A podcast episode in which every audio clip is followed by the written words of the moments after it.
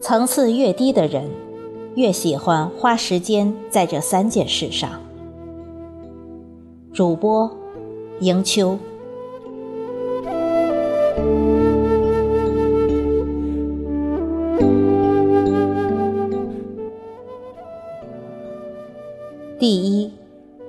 层次越低的人越爱发脾气。人发脾气时，智商将被情绪所俘虏，就会变成别人眼中愚蠢的人。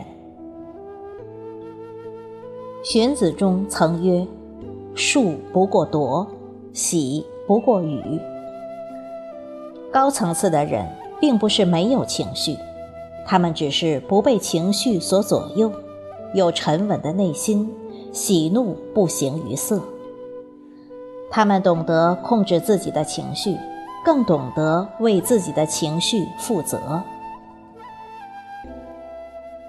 在古老的西藏，有一个叫艾蒂巴的人，他一生气就跑回家去，然后绕自己的房子和土地跑三圈。后来，他的房子越来越大，土地也越来越多。而一生气时，他仍要绕着房子和土地跑三圈，哪怕累得气喘吁吁、汗流浃背。孙子问：“阿公，你生气时就绕着房子和土地跑，这里面有什么秘密？”艾蒂巴对孙子说：“年轻时，一和人吵架、争论、生气时。”我就绕着自己的房子和土地跑三圈。我边跑边想，自己的房子这么小，土地这么少，哪有时间和精力去跟别人生气呢？一想到这里，我的气就消了，也就有了更多的时间和精力来工作和学习了。孙子又问：“阿公。”成了富人后，您为什么还要绕着房子和土地跑呢？艾迪巴笑着说：“边跑我就边想啊，我房子这么大，土地这么多，又何必和人计较呢？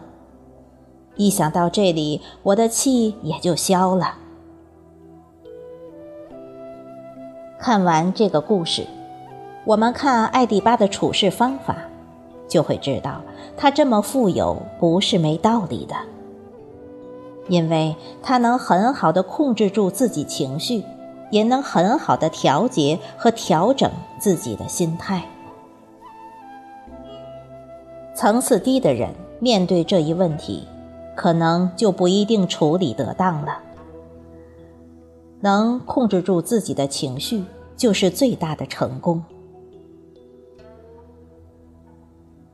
今年四月，昆明发生了一场悲剧。二十八岁的演员刘杰带未婚夫去医院看望家人，在住院部楼下遇到一名醉汉，只因不小心碰了一下，醉汉就骂骂咧咧。随即，这对情侣和醉汉理论起来。结果，醉汉二话不说，抽出刀子，冲着女孩连捅两刀，一刀心脏，一刀脾脏。但醉汉仍不罢休，追着刘杰未婚夫一路砍杀，导致其未婚夫在逃命中腿部被砍三刀。原本挺幸福美满的两口子，就因为一场无谓的争执。而变得家破人亡。世界之大，人都有三六九等之分。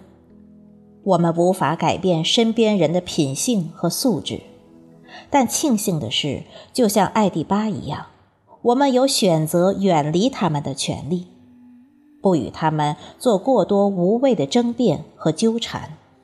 这就是对于自己最大的保护。这并不意味着软弱或退让，而是当你耗尽了精力，却难以消除人与人之间的认知差距，你终会明白，最好的发声方式莫过于少说话，做好自己。现实中，越是层次低的人，脾气越是大得惊人。杜月笙说过：“莫等人，没本事，大脾气，说的就是此类人。”第二，层次越低的人越喜欢八卦。八卦可以促进人与人之间的沟通与交流，可以让个人更好的融入到一个团队。八卦本身是一件好事。最初，八卦一词的本质其实是信息的交流与探讨。比如说，你是混科技圈的，你会和圈内人讨论最近国家研发出来的每小时四千公里的高铁的构想到底可不可行，到底多久能实现？比如说。你是混体育圈的，你一定会和志同道合的圈内好友讨论谁谁谁又夺冠了。一个公司也是一个圈，在那个圈里，你就会关注公司同事与老板的一举一动，谁谁又升职了，谁谁在做哪个项目。然而，随着八卦的目光持续走偏。开始从成就变成了谈论私生活。某某某院士私生活混乱，老不正经，娶那么年轻的媳妇。某某明星炫富，开豪车，带妙龄少女去开房，出轨被抓正着。听说某某某又和某某在一起了。某某某劈腿了。再也不相信爱情了。人们开始只关心明星又出了哪些丑闻，出轨队谁又得了一分，家暴队谁迎头赶上。各类娱乐新闻占据了人们大部分时间与注意力，所有严肃的话题、思考都被用娱乐化的方式对待。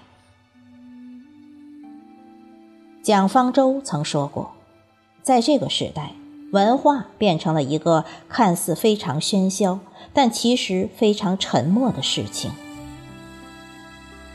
看上去人人都在发表着意见，朋友圈和微博永远不缺热门话题，但你会发现，大家关注的信息越来越肤浅，越来越趋向统一。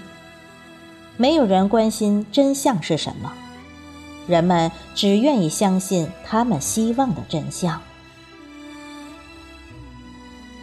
尼尔·波兹曼在《娱乐至死》里这样写过这样的一段话：一切公众话语日渐以娱乐的方式出现，并成为一种文化精神。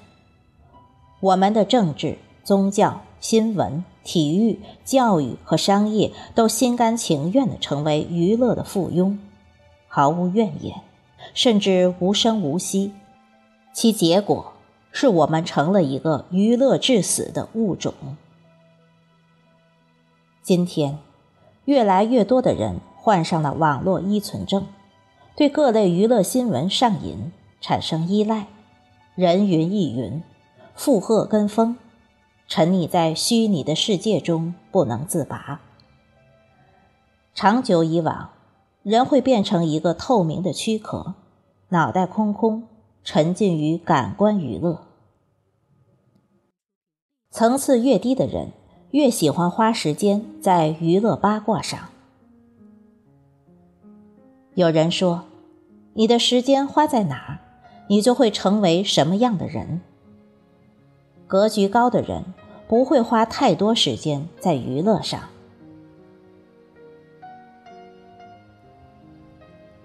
杨绛曾给一个向他请求解惑的年轻人写信说：“你的问题就在于读书太少，想的太多；而有些人的问题则在于关注自身太少，关注他人太多。”这个时代，我们通过各种社交软件去窥探别人的生活、别人的思想、别人的当下。然后与自己做比较。你回到狭小拥挤的出租屋，想起了公司经理，满心惆怅。我要是能当上经理就好了，每个月工资比现在翻一倍呢。躺在床上刷朋友圈，看到了老同学的旅游照片，羡慕至极。嫁个好老公就是命好。不用工作，到处旅游。你沉浸在怨天尤人的情绪里，满眼都是自身与他人的差距，总是无法感到快乐。层次越低的人，比起关注自己，越喜欢花更多的时间在关注他人上。然而，每个人都是独立的个体。人生何其有限！比起时刻注视着他人，多关注自身的成长，尽自己的一切努力，让生活少点遗憾，才能过上快意人生。当一个人把他的精力和时间从关注外界转向关注自身的成长时，才能拥有更高的格局。第三，层次越低的人，越不懂得宽容与大度。周末晚上散步，经过一家饭馆，发现门口围着一群人。一个三十多岁的男子，正对着一位老人骂骂咧咧。原来，老人骑着三轮车，不小心蹭了这个男子一下。这也不是什么大事，一般人接受一个道歉也就过了，再苛刻点的人也无非就是埋怨几句。但这个男子却不依不饶，也没说要怎么处理，就是在那不停的谩骂，时不时还会和围观的人群说几句，生怕别人不知道他是受害者。老人属于那种比较木讷憨厚的人，站在那里手足无措，涨红着脸不停的道歉，就差给那男人跪下了。最后，有人看不下去了，说：“就这么点事儿，你又没擦着伤着的，一大男人为难一个老人家算什么？”围观者也开始陆续帮老人说话。男子眼看风向不对，又骂骂了几句后，嘟囔着离开了。男子走后，有人言语轻蔑的打趣：“他呀，一天到晚的游手好闲，被女方家百般嫌弃，老婆也从来没正眼瞧过他一眼，就连自己的孩子都对他要理不理。”老头碰到他也是倒了八辈子血霉，一语道出了其中真相。有人说，生活中越弱势的人，可能就越不懂得宽容与大度。这句话显得有些绝对，但反过来看，如果一个人不懂得宽容与大度，习惯性得理不饶人，那么毫无疑问，他的层次肯定高不到哪里去。其实，层次无关于贫富，也无关于学历，只关乎于一个人的修养与格局。层次高的人，哪怕一无所有，心灵边界宽广无疆，对待外物。自有其胸襟。层次低下的人，哪怕全身珠光宝气，但言行举止却无比粗俗，总需要寻求一些略显畸形的存在感，去填补内心的缺失。什么情况下，一个人的表现会让别人觉得是得理不饶人？就是在某些无伤大雅、亦无多大损失的非原则问题上，占据着规则或者道德上的主动，死死抓住人家的过失不放，最后将小问题演变成一场大闹剧。而生活中这样的现象比比皆是。餐厅吃个饭。对着稍有疏忽的服务员大喊大叫，得理不饶人。外卖小哥稍微迟了些，立马指着人家的鼻子破口大骂，骂完还要投诉。出门无论坐个飞机还是高铁，总是把自己当上帝，完全容不下乘务人员的疏忽，稍有不满便恶语相向。